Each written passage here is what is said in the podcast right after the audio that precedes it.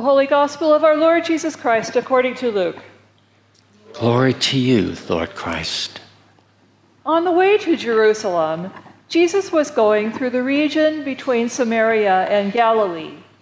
As he entered a village, ten lepers approached him. Keeping their distance, they called out, saying, "Jesus, Master, have mercy on us." When he saw them, he said to them, "Go and show yourselves to the priests." And as they went, they were made clean. Then one of them, when he saw that he was healed, turned back, praising God with a loud voice. He prostrated himself at Jesus' feet and thanked him, and he was a Samaritan. Then Jesus asked, "Were not ten made clean? But the other nine, where are they? Was none of them found to return and give praise to God except this foreigner?" Then he said to him, "Get up and go on your way. Your faith has made you well." The Gospel of the Lord. Praise to you, Lord Christ. May the words of my mouth and the meditations of all of our hearts be acceptable in thy sight, O Lord, our strength and our Redeemer. Amen. There are subtleties in our gospel this morning which may not grab our attention upon first reading. Take, for instance, the setting of the story. Luke tells us that on his way to Jerusalem, Jesus passes through the region between Galilee and Samaria. Now, Galilee, which is inhabited mostly by Jews, is where Jesus was born and where he spent most of his ministry. And Samaria is a region just south of Galilee where the despised Samaritans live. Jesus and the ten who suffer from leprosy meet in the region between Galilee and Samaria. But here's the thing. Geographically speaking, there is no region between Galilee and Samaria, just as there is no region between the United States and Canada. Therefore, when Luke speaks of this in-between region, he's not speaking geographically, but symbolically and spiritually. Now, as I mentioned in a sermon not long ago, in-between space has been called by many spiritual leaders liminal space, threshold space, what the Celtic people called thin places, where the boundary between this world and the next is very thin, and wherein what we have always been certain about, our beliefs, our prejudices, even our own self-identity, begins to seem a bit hazy, indistinct, and uncertain. In-between space, liminal space, is where people are more susceptible to being changed and transformed. Now, leprosy in biblical times was widely considered a punishment from God for sin. Therefore, while leprosy is physically somewhat contagious, the main concern in biblical times was that people with leprosy or with other skin diseases that looked similar to leprosy were ritually unclean. Uncleanliness being defined as that which opposes holiness or which pollutes what is pure. And since the Jewish people wanted to be holy and pure, Jewish law, spelled out in the book of Leviticus, required that those suffering from leprosy be distanced from the community, living outside the town. They were to tear their clothes, dishevel their hair, and whenever they were in any proximity to other people, they were to cover their upper lip with their hand and shout, "Unclean, unclean." They had to beg for their food, and even their dead bodies were not allowed to be buried in the community cemetery next to their relatives. They were outcasts in every way. And the only way those suffering from leprosy could remove their ritual uncleanliness was for them to go to the priests and show them that the appearance of their skin had returned to normal. Then the priests could certify that the person was now ritually clean and was allowed to return to his community, his family, and his old way of life.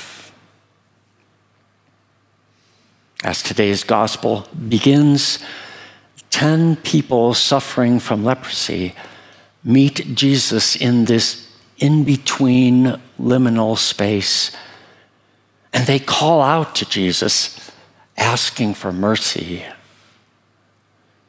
And Jesus tells them to go and show themselves to the priests. And Luke tells us that as they went, they were cleansed. But one of those suffering from leprosy, a Samaritan, seeing that he had been healed, turns back to Jesus, praising God with a loud voice and prostrating himself at Jesus' feet, thanking him. And Jesus responds, "Were not ten made clean? But the other nine, where are they? Was none of them found to return and give praise to God except this foreigner?" Where are the other nine?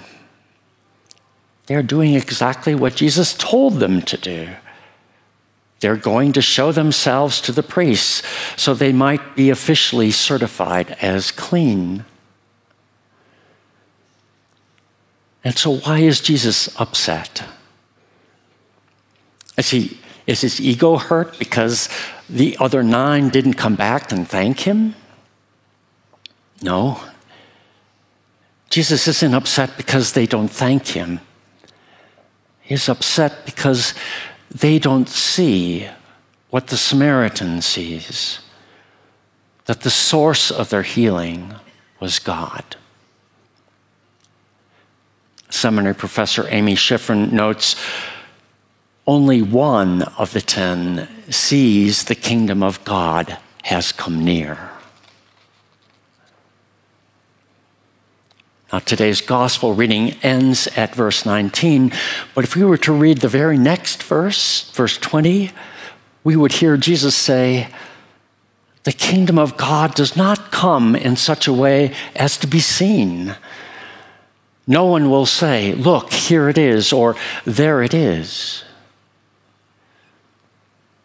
I believe what Jesus is saying is, the kingdom of God does not come in such a way as to be seen with the eyes of the flesh, but rather with the eye of the soul, the eye of the heart.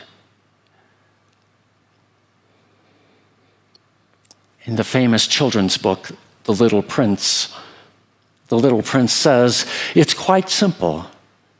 One sees clearly only with the heart. Anything essential is invisible to the eyes." And if you'd rather have a quote from someone with a little more theological authority than the Little Prince, Saint Augustine wrote, "The whole purpose of this life, the reason we celebrate the sacraments, the reason we read the scriptures, is to restore to health the eye of the heart, whereby God may be seen." Bible scholar David Lose also believes that seeing with the eye of our heart is central to the Christian life. He writes, "Our Sunday worship is not simply about hearing God's story or even praising God in response. Rather, hearing the story through scripture and sermon and praising through song and gifts is all intended to help us see God at work in our lives and in the world. Perhaps this is even the key to Christian life. Before we are called to believe or confess or help or do, we are called simply to see and to help others do the same. Seeing makes all the difference." Unquote. The difference between the Samaritan and the other nine suffering leprosy is that the Samaritan sees God and the kingdom of God with the eye of the heart, and it changes him. He turns around, praising God and falling at Jesus' feet. He thanks him. John Shea notes, "Genuinely praising God involves consistently seeing into the source of life. Our normal sight that takes in discrete persons and objects takes on an added dimension. We become aware of the ultimate mystery that supports and permeates all that is. We sense the creative energies that are always flowing from that mystery. We also become aware that we do not possess that mystery, and so we do not have power over it. Life is on lease, and we are truly tenants who will never be able to claim ownership. And yet the mystery continues to sustain us freely and abundantly. A gradual trust develops, a trust in the source beyond the vicissitudes. We move into the recognition that the mystery is love. And we may laugh at how obvious it now seems and how necessary it is to say yes to it." How necessary it is to say yes to it.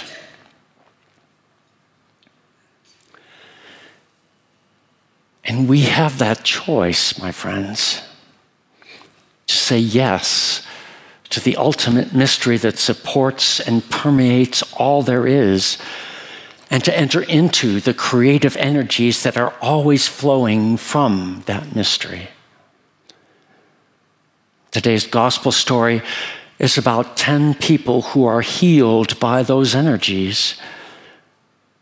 And each of those ten is faced with a decision. What is more important? Getting back to life the way it was, or getting a whole new life? It is a question we must ask ourselves also. Richard Rohr says, "When Jesus spoke of the coming of the reign of God, he was trying to change people's foundational worldview." And what is our foundational worldview? How do we primarily see? Through the eyes of the flesh or the eyes of the heart? When we look out at the world and see it dualistically, us versus them, American versus foreigner, Republican versus Democrat, et cetera, we are seeing through the eyes of the flesh, the eyes of the kingdom of this world. But when we look out at the world and see that we are, all of us, children of the one God whose name is love, sustained by the creative energies flowing from the ultimate mystery that supports and permeates all there is, keenly aware that our very life is gift and not our own, then we are seeing through the eyes of the heart, the eyes of compassion, the eyes of that Samaritan who turned around, turned to Jesus, and was saved, healed, and made whole.